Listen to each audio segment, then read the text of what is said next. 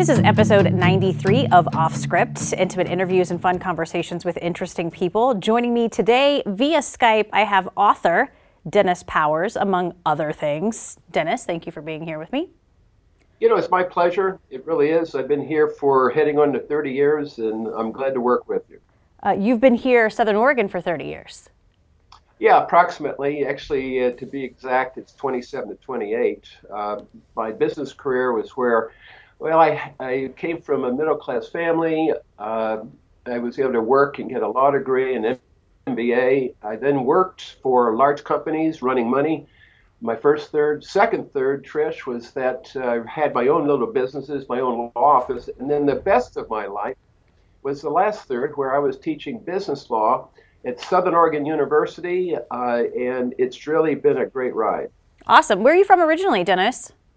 Uh, I came originally from Westfield, New Jersey, on the East Coast. Okay. Uh, but, but since my family is from Colorado, I headed there for two of my degrees. Okay. And you moved to Southern Oregon, you said to get your law degree? No, actually, uh, I first went ahead uh, to the University of Colorado. I earned my BA in 64, my JD degree uh, in 66, and then I earned my master's in business from Harvard uh, Business School, and that was in 1969. Then my career took off in the different thirds, and then really enjoyed it when I came here in 1992 93 to uh, Southern Oregon University, then Southern Oregon State College. And you're best known probably for um, some of the books that you've written in the last couple decades, right? That is that is very true. I was really lucky there because I was able to come across regional stories that New York publishers loved. Uh, and uh, I did one that was called The Office Romance, uh, which had to do with consensual relations in the workplace, and that put me on a national book tour. Uh, then I wrote The Raging Sea about the Crescent City tsunami that came down uh, in 1964, and that put me on a book tour. Uh, then I did Treasure Ship about the brother Jonathan that was that sank off of Crescent City uh, in 1865. And then from there, it was a, a number of different marine uh, and sea stories. And then I got into history about our region, which I really enjoy. Right. And that is why you are here with me today. We are talking about history, not even sort of Southern Oregon history, Oregon history, but really um, our history across the nation and around the globe. Um, I wanted to talk to you a little bit to maybe put some things into perspective for us we are in an incredibly dark time right now, not only in our nation, but around the world. Um, but talking with you, I have learned that we've seen other dark times, maybe as dark or even darker. So you are going to be my history professor today, and I'm going to be the student. Um, I actually did really well in history. So um, I'm sure you did. maybe let's start from the beginning. Uh, you agree we are in a very dark time right now. Yeah, and actually, uh, what it is is that we could even subtitle this "Living Life Can Be Hazardous to Your Health." Uh, and in any event, uh, we even go all the way back to uh, three years after the Civil War with the Jackson County smallpox epidemic. Uh, and then there have been other times that we, we go to. Uh, we've always had epidemics of smallpox, influenza, Spanish flu, polio, we all remember, and others. Uh, for our area, the orchard boom and bust uh, in the uh, early 1900s uh, brought about how Medford eventually became uh, the county seat for Jackson County. We also had the first Ashland Hospital in 1907. Uh, we also had Sacred Heart Hospital by the Sisters of Providence. that was built in 1912. But then, my friend, we come to World War One mm-hmm. in terms of major dark moments a total of 20 million soldiers and civilians died, 117,000 Americans. But it was because of the fact of that war that we had the 1918 influenza pandemic, the most severe up until now in, in history. And that particular one came during the war, so returning soldiers carried this with them all across the world. That was so bad that one third of the world's population became infected with this virus, of which 50 million died worldwide, about 675,000 in the United States. Hmm. We can then go ahead and we'll see what Southern Oregon did uh, in terms of this and how they really stood out. Next, uh, the dark moment was, of course, the Great Depression, and we can we can go into that in terms of the effect that it had here in Southern Oregon. And then World War II came down the pike, deadliest military conflict in history. 70 to 85 million people died during that time. Uh, and then think about all the other wars we've had the Korean War, the Vietnam War, the two Iraqi wars, 9 11, to get us to the 2008 Great Recession that we all remember, the bailouts that happened there. And now we have the uh, 2020 COVID 19 virus. And what's really amazing to me is that during this time, Southern Oregon also had its own specific types of regional problems, such as the West Coast 1964 Christmas flood, the 1997 New Year's Day flood that we all remember, bridges were washed out, it cut Ashland in half. And then who has forgotten the 2002 Biscuit Fire that started with dry lightning?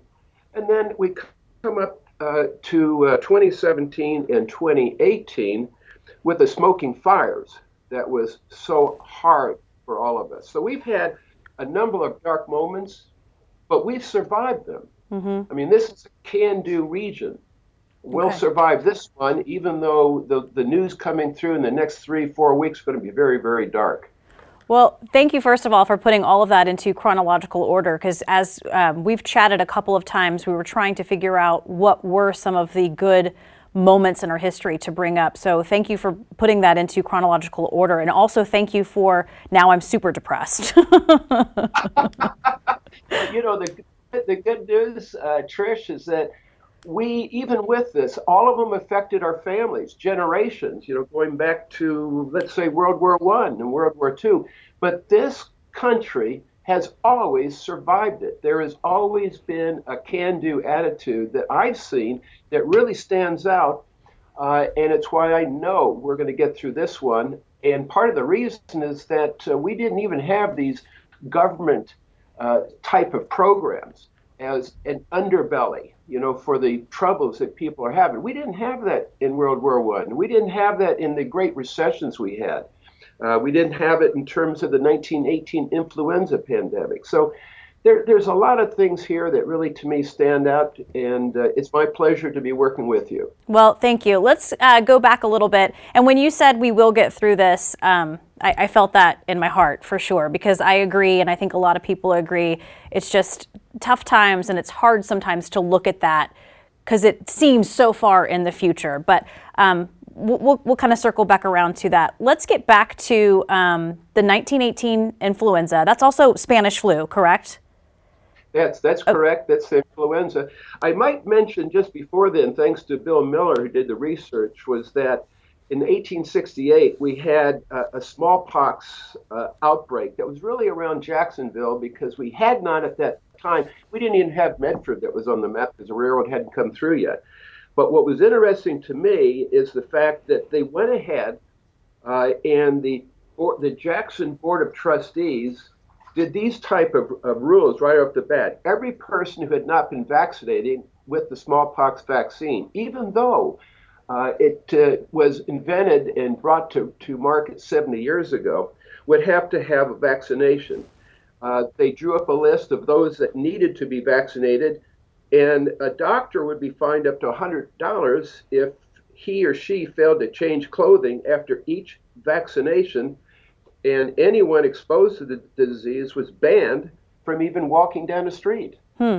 And then the influenza was so unbelievable. So uh, we were we were practicing social distancing in Jackson County in 1868.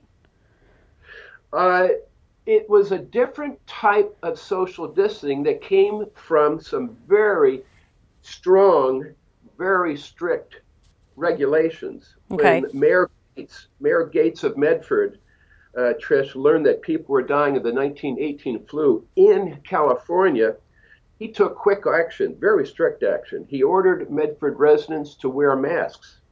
Uh, he told the railroad stop enforced by the police to bringing sick people into town, he closed down right off the bat by fiat schools, churches, and other places where people gathered. Uh, and then Sacred Heart Hospital, uh, which uh, had already come into being in 1912 on Nob Hill uh, by the Sisters of Providence, they put its upstairs floor as a flu ward. The city of Medford produced bedding. And this is what's amazing to me. Of 150 people treated at the hospital, only 12 died and only 10 died at Ashland's Hospital. So it was very strong, very strict action. Wow. Uh, and as a matter of fact, one last thing that really stood out to me, Trish, was the fact that if anyone did not wear a mask in public in Medford, you could you didn't have that regulation in Ashland. You had a fine of five dollars a day. Wow! And this was all. This was in 1868. Uh, this was in 1918. 1918. We, this we, is the Spanish flu. Yeah, okay. This is the Spanish flu because we jumped to the Spanish flu right. as to what happened uh, when he learned that people were dying of the 1918 flu across the border in California. He took this action. The fine of five dollars was a day's wages then. Wow. So as you're pointing out, it was very, very strict. So there's another couple of things that, that really stood out as to why we were really relatively unscathed. Uh, one was we had this rural population, and, and the population then was probably, let's say, around the neighborhood of 8,000. We also didn't have I 5. It was very tough, uh, which didn't come about in 1960. It was very tough, my friend, to go ahead and take 99 over the Siskiyou uh, summit. Uh, and because of that, we were relatively isolated. So even the 1918 Spanish flu influenza uh, was taken care of uh, very well. But the reason, again, was that we had very strict, and this is what I'm pointing out, very strict uh, regulations that came down right off that by fiat. That was it, enforced by the police. And they didn't really worry about constitutional provisions at that point in time. Right. A little and bit of deja vu, right? I mean, it seems that way. It was.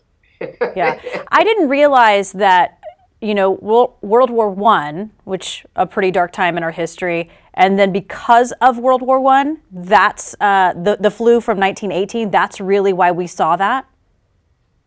Uh, I'm having a little problem hearing you on that. If I could, um, so uh, let me just repeat the question then for you. So World War One, uh, a, a dark time in our history, World War One, and then the the influenza of 1918. That was a result from that war that really was come and brought by the war because it actually started during World War One, and for some reason it really was looked upon as being separate, and because it, here the pandemic in the United States was so vicious that the 675,000 deaths occurred over a 10 month span, and towards the end, was when World War I and the armistice came about in 1919.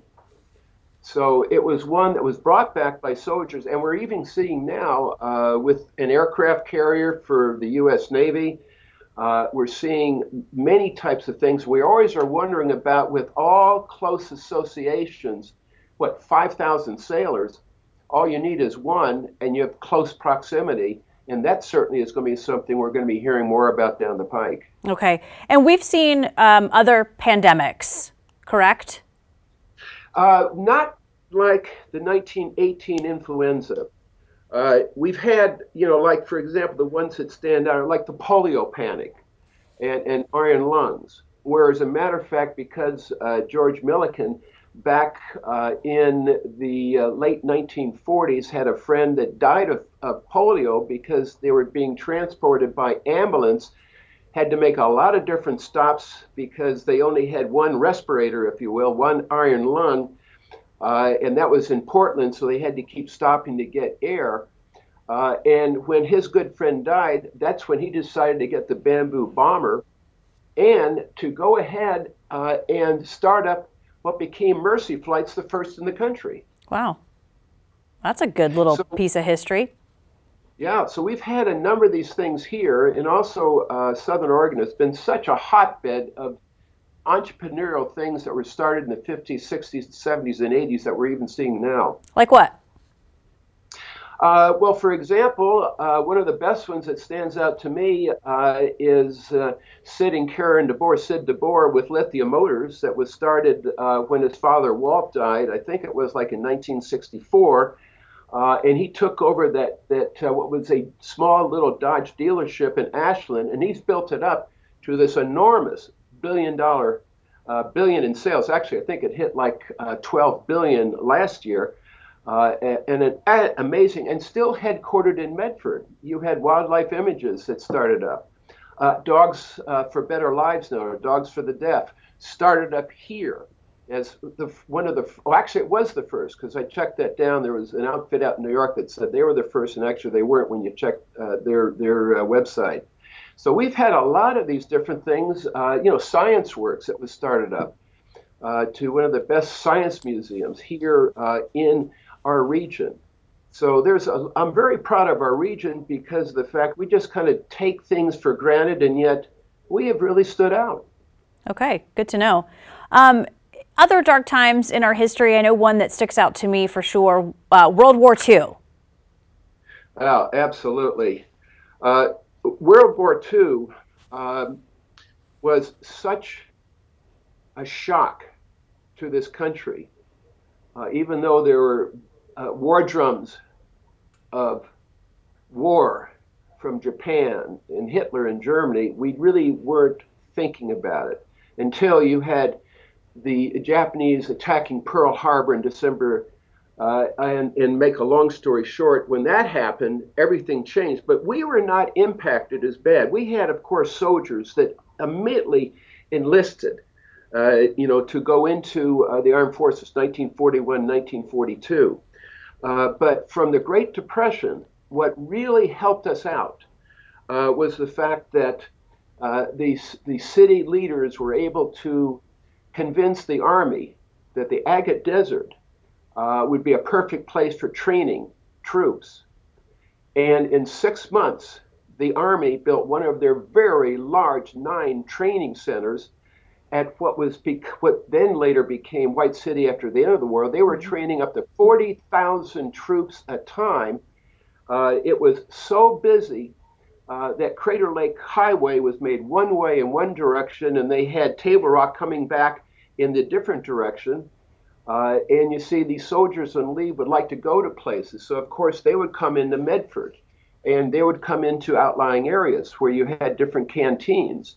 And so, it really was a, a shot that came into uh, uh, the the Jackson County and then also Josephine County. Uh, it was so amazing that they even had German uh, uh, POWs that were there that helped out in picking the orchards, and they were paid like a bottle of beer and a buck a day, which they thought was great. it was so great, Trish, that they came. They came back after the war when they were repatriated. They said, "Are you kidding me? I love this it. Is a great this is a great place to live. Well, it is a great place to live. I love that. That's that's awesome. You mentioned something um, right at the beginning there, Dennis, that World War II, at least in the United States, we weren't really thinking that this was going to impact us. It seems as though that happens a lot. I mean, that happened with coronavirus. This started in China. A lot of us thought there's no way it can make its way here to the United States. Yeah, that's true. And, and part of the reason, again, uh, is that, uh, and also why we, we fared fairly well in the Depression, is that we have less population density here. I mean, even though it has built up uh, to Medford with 80,000 and Jackson County with 200,000, and we go through, uh, you know, to Grants Pass 35,000, Josephine County about 75,000, it's still very small, not that densely populated.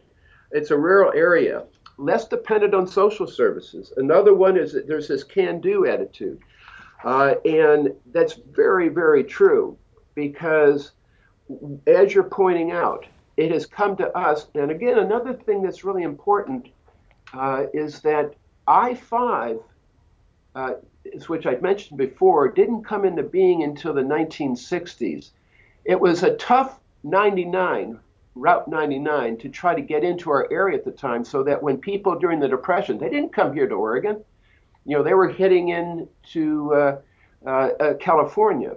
uh, another thing too is that we didn't have a dust bowl. Uh, as a matter of fact, during the Depression, we weren't as bad impacted as urbanized areas. And the reason was, yes, we did have bank failures. Uh, we also, and also what they did is they just by fiat set up transit stations for any transits that made it up here and put them to work in the forests. Hmm. Uh, so timber and forestry continued. We had good climate. Businesses basically changed locations. You had Harry and David with the orchards that hit to 1934 with the Comice Pear and then later on the First Fruit of the Month Club. But the other thing that really hit me, though, is that if you look at this, which I checked for you, was the fact that the same number of folks in Medford in 1930 were the same amount as we had in 1940, about 11,000, which said an awful lot about how we were more contained and able to work more with neighbors. We didn't have a problem with social distancing during the Depression. And so we actually were able to weather better. Now, there were a lot of stories about, you know, businesses that struggled and went out of business. But when you look at it in its overview concept, we did fairly well. Mm-hmm. So the Great Depression, so here, at least in Southern Oregon, we were hanging on.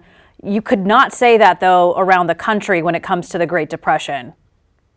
That's actually very true, very accurate, and, and, and right on point because the, the pictures and the images we have of long lines of men uh, trying to go ahead and find work uh, were in the urbanized areas. We're seeing it right now. We're seeing it right now with the COVID 19 in terms of uh, New York City, uh, with the, the great amount, percentage wise, of any city. Illinois is taking place. And then where we had uh, uh, young kids which I couldn't believe, headed down to Mexico, and now you have dozens of, of returning young students that have COVID 19. Mm-hmm.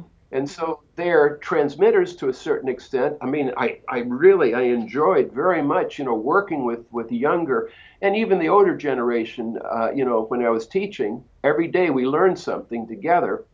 Uh, but uh, there is a situation where, as you're pointing out, urbanization can be a major problem. And that's why Portland is one of the ones we should be looking at. Okay. Um, and then also with uh, the Great Depression, as we're seeing right now with COVID 19, uh, we came out of that. We came out of the Great Depression. It took some time, but we came out of that. We also saw a lot of uh, policy change and new rules and restrictions go into place after the Great Depression. And someone mentioned in an interview this morning if we don't come out of COVID 19 pandemic with some changes and as a changed population, then we've done something wrong. There will be definite changes. And it's amazing because, Trish, when this started coming into the United States, people centered just in terms of social isolation and then didn't pay attention to the tremendous economic dislocations. Now, when we're seeing it with the economic dislocations, we're not looking at the next phase, which is going to be we will get through this. There will be a vaccine, whether it's a year from now or whatever, we will get through this. Uh, and the question is, is, is to what extent are we going to have this dislocation that will continue on?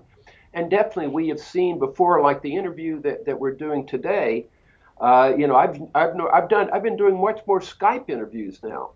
Uh, whereas before it was coming in the studio, getting to know the host, you know, saying, "Hey, how's the family going?" You know, it, it, it's uh, it's good to see you.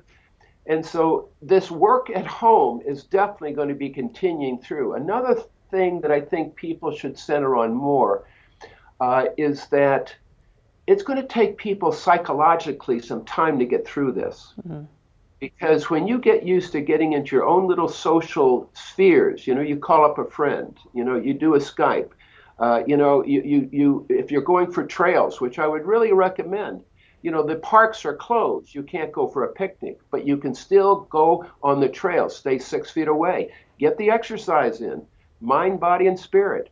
Get the mind going, get the spirit going, keep the body going. Uh, and so these changes are really going to be coming in uh, as it's going to be what's going to happen to restaurants now? Are we going to have a lot more ordering in? Some restaurants are definitely never going to make it. You're going to have some business that definitely will never come back, regardless of the stimulus. Uh, so I would think that, that there's these uh, types of changes coming down. What else have you seen? I think, I mean, you hit it. I, we've seen so many different. Um, I, I have seen one thing that is really nice to see because of social distancing and isolation I believe there's more of an effort to reach out to family and friends where we sort of took that for granted before because oh I'll see her next week or oh I'll I'll talk to mom tomorrow but we're really taking um, more time and more thought in how we're going to reach out to people because it's more important now than ever to check in with our friends and families and our neighbors. That's an excellent point uh, because I've been doing it myself. Whereas before, when we're in a very busy day, we just say, "Well, I can, you know, I'll give a call to my granddaughter later or something like this." The other thing too that you're pointing out so well uh, is that there are, are, neighborhood checks going on, mm-hmm. calling up an older neighbor saying, "Hey, I'm just wanting to see how you're doing. Uh, you know, it, it, we're heading out." Because uh, we need to buy food or get a medication or something like that. Uh, is there something we can get for you?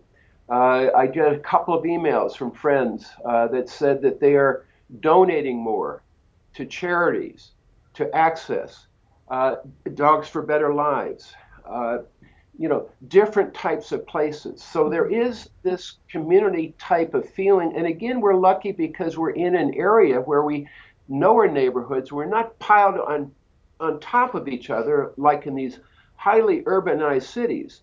So this, this asset and as you're pointing out, is one where reaching out and doing it to people you haven't done before is an excellent idea. Uh, would you agree, Dennis? We've seen that historically, though, whether it's after a major war or the Great Depression or a pandemic or a natural disaster, we've seen, at least across our country, communities and people coming together to rally around those who are sick or have lost their home or a community that's completely been devastated by fire or hurricane. We've seen that historically.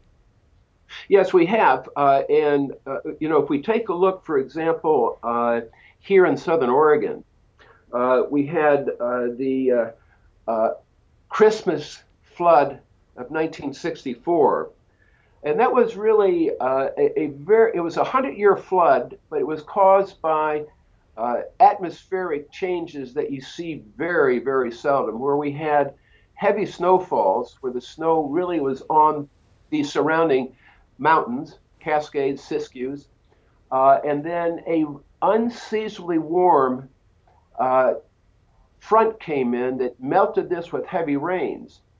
And so before Christmas, you had this inundation of feeder streams, and it was the Umpqua, you know, of course, up north, but the Rogue River had the worst situation where it came down to where uh, it was just so quick and so devastating. Shady Cove was cut off, it was just about devastated. When you talk to some of the people in Shady Cove that remember it, they said it was dark, there was no power all we could hear was the crashing of logs and an occasional house coming down and log piles coming down. Of course, all this went down the entire river because uh, we didn't have Lost Creek uh, Dam that was there at the time or Lost Creek Lake. And it came down into Medford, where if you see the pictures, you just shook your heads at, at the flooding and the destruction. Uh, you had in Gold Hill, uh, the uh, uh, river was five feet high, 600 feet from where the bank once was. Uh, if you looked at the city of Rogue River and Grants Pass, they were 12 to 15 feet over flood levels. Now, when, when the flood subsided, uh, you had core sanitation problems because sewer lines were broken and septic tanks were there. And so what happened though is that there was really uh, a, a can do. Insurance didn't cover this. And so people just started rebuilding. Now, again, a very important distinction there was the fact that we didn't have social isolation. So people went right and took care of families. Uh, areas outside of Jackson and Josephine County were where uh, families could go uh, while the rebuilding started and businesses restarted. So again, the strengths that we have here are the reason why even with these types of tragedies, uh, that that uh, acts of courage of people rescuing others that were caught in these raging streams, in raging uh, rivers, uh, that that really stood out. Mm. yeah, that was a big you, one for our history. That that's the 1964 yeah. um, flood, Christmas flood. Mm-hmm. Yeah, that's exactly that's exactly right. Uh, and there were just so many different things that happened. It was also destructive in Northern California, uh, and the towns and residents really actually banded together, uh, took in friends, and then the Salvation Army and other nonprofits opened their doors. Hmm. Uh, had, and then shops reopened even without flood insurance. Now, a, a, a, key thing though is that when I talk to the, es- the experts, uh, people doubt that the flood control dams built after 1964 can restrain the next hundred year deluge because of all the countless homes built by the river and those who are under, uh, totally unaware of, of a severe flood's destructive powers, which I've seen because I'll head out, I'd see some news crews out there, and I'd head out there and take a look at some of these raging waters, like in the 1997 uh, Ashland flood they're dangerous. Oh, super dangerous and incredibly destructive. Um, other other dark times in Southern Oregon. I know I've read on the decline of the timber industry, but talk to me a little bit about the orchard bust. Uh, that's a that's an excellent one because it shows it shows like even with economic boom times, there's going to be bust times. We have a natural cycle of life, you know, like for example, you know, you're young, you're older, there's different things you deal with, uh, and life is good. But in terms of the orchard boom, the Medford Commercial Club, which is now the Chamber of Commerce, did such a long advertising campaign in the early 1900s about the great advantages of the area's orchard industry that anyone could plant fruit trees and make easy money. And so they had so many people coming in uh, for that uh, it also is part of the fact that, for example, a carload of Comice pears from the Bear Creek orchards sold at a New York auction uh, in 1907 for almost $5,000. This, this was a lot of money. So people were flooding in here. They even had to build a tent city uh, to house all the people coming in. But we had wealthy Easterners and Midwesterners that came in because there was a social connection there with Chicago, Illinois. And with these people, these educated, wealthy people, uh, they wanted to have more amenities. So by 1912, Medford had a high school, three elementary schools, a city park, passenger depot, new library, indoor swimming pool, and listen to this, and even an opera house. Fantastic. But, but the promoters came in and the speculators came in so badly that in the Agate Desert, uh, one of the promoters uh, said that uh, I could, there's 400 acres here I bought, and they asked about the rocks, the numerous rocks. They said, don't worry about the numerous rocks. Forget about it.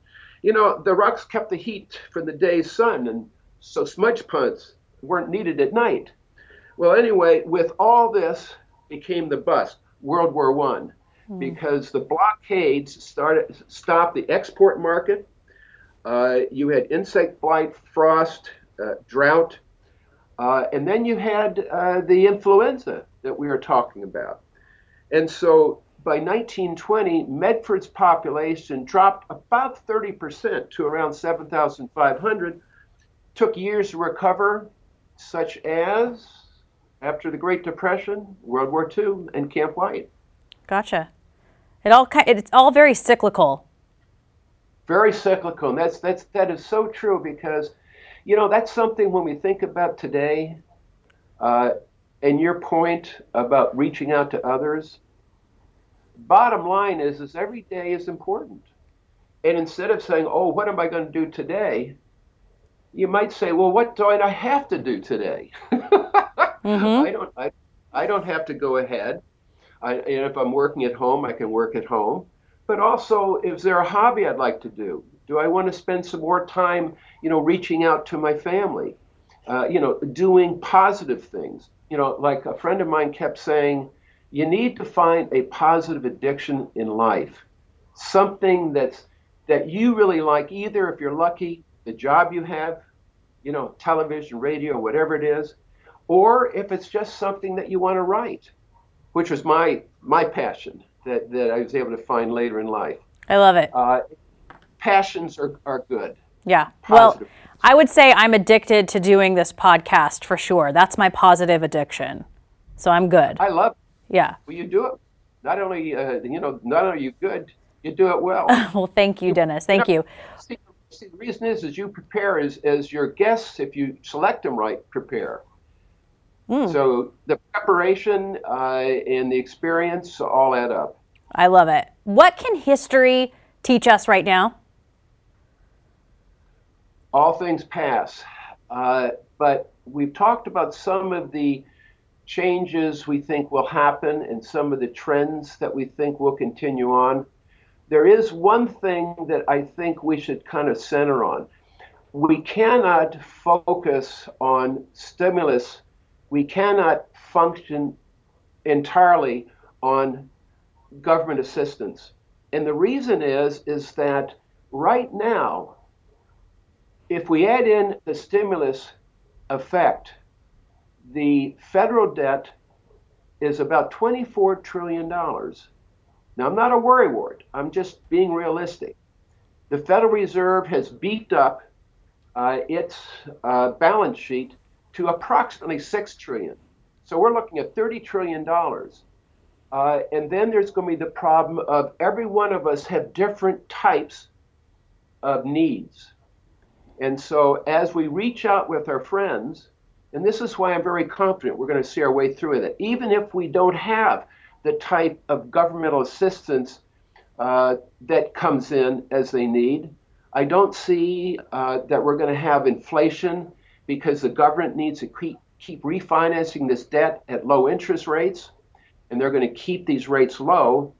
But I really think that this is a time that we can look ahead and say, okay, maybe I can plan on something else I'd like to do. Maybe I might go ahead and get some type of uh, a degree because I want to go into nursing or I want, really want to go uh, into mechanics and, and use this time to start programming yourself as to other things you can do. Because the positive things about this is that things will change, but you can change with it and have more control over what's out there and keep the social distancing. And, and, and don't worry about the economic dislocations uh, because it's happening to all of us. We are just one part of the same group. And, and don't focus on how much you know, your retirement savings or your net worth has gone down. Forget that. But go ahead and be sure you have your cash and think about the needs that you need to meet for your loved ones, for your friends, for others. And that is so important. Yeah, no, that's some really good advice right there. I this occurred to me this morning, Dennis. What should we be doing? You may have hit on it just a little bit right now.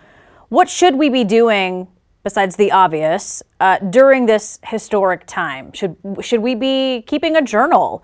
Should we be taking pictures and chron- I mean, is there anything we should be doing as a people to remember this, or just going through it will be enough?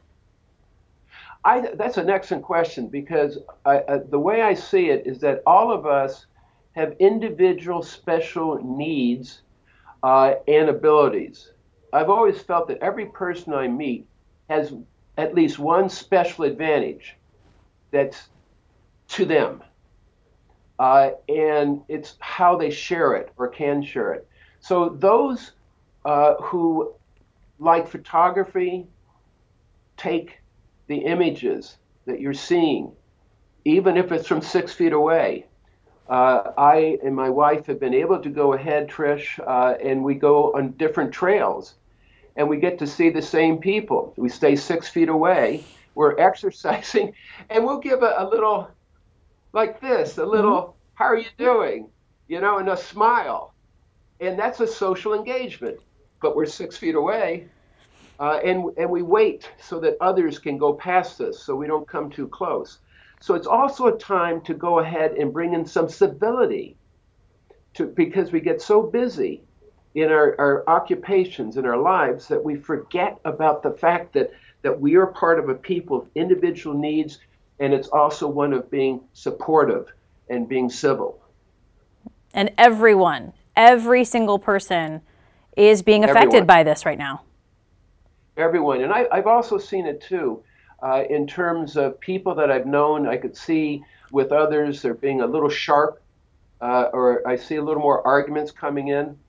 Uh, and uh, you'll always find there are people that say, well, I'm sorry you feel that way. You know, about politics, for example, that always will seem to come up and just say, you know, I'm, I'm really sorry that you're feeling that way, but we'll stay in touch Mm-hmm. and let it go.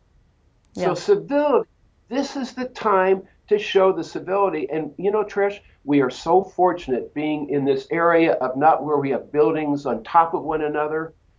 Uh, we don't have a situation where uh, we have, uh, you know, multi different types of peoples with practices and things like this. Uh, we are diverse, yes, which is good, but we're not over urbanized. Right. I I'm definitely one of those who's been a little sharp lately. I'm a little on edge some days, so I admit to that. I admit.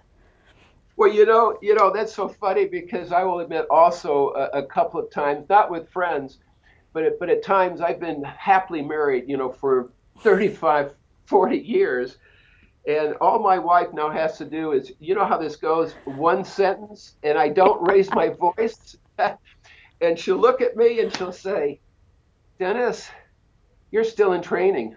I love it. That's good. It's the irritability quotient. right. Um, and Dennis, just just sort of wrapping up, one thing I've learned from you today is that we are resilient. I, I hear this a lot, but through history, we as humans are incredibly resilient. It may take some time to get back to where we were financially, ec- economically, mentally, but but it, it sounds like through all of these really, really dark times in history, we've come out of it and we've gotten stronger. Yes. Uh, it, the part of it is that we have no other choice. Good point. And if you have life to live, uh, even with its ups and downs, it just makes more sense to go ahead and say, okay, what can I think that's positive today? And that resilience is what happens. And we're going to go through some really tough times. Uh, it, it makes a difference in terms of whether you've lost your job and you're wondering where, uh, you know, uh, a meal is coming. Well, there's nonprofits out there. There are checks are going to be coming. Look at some of the positive sides if you can. And, and I'm not downplaying the fact that, that this is going to be tough. And there's people that are going to really be feeling, feeling down. That's natural and normal, but this will pass. It's going to depend on your attitude. Attitude is everything. Mhm. Even myself, I have to remind myself to do that. I have to say, okay, this is what you tell other people. Now use it. Yeah, keep moving forward. That's right. And never look backwards because it might be gaining. Exactly. exactly. Dennis, you've been a lot of fun. Thank you. Thank you for your knowledge. I know you've looked up some things for me uh, to make sure you had the facts this morning, so I really appreciate that. Um, but I, I do appreciate the history lesson. It's been a lot of fun. It has been a lot of fun. I've really enjoyed it. I enjoy working with you. And uh, who knows, maybe there'll be a next time. But in anything, you just really have a great day and continue all that you're doing with the news. Well, and if you would like to learn more about Dennis Powers, you can uh, learn more at dennispowersbooks.com. And if you are listening to this podcast on Apple's podcast app and you like it, please subscribe, rate, and review. It helps other people find us. We are also on Google Play, Stitcher, and SoundCloud. The video version can be found uh, at ktvl.com. Just click on features and also on YouTube. One more time, author Dennis Powers, thank you so much for your brain this morning. We appreciate it. And my best to you and KTVL. It's been my pleasure. Thanks. Thank you.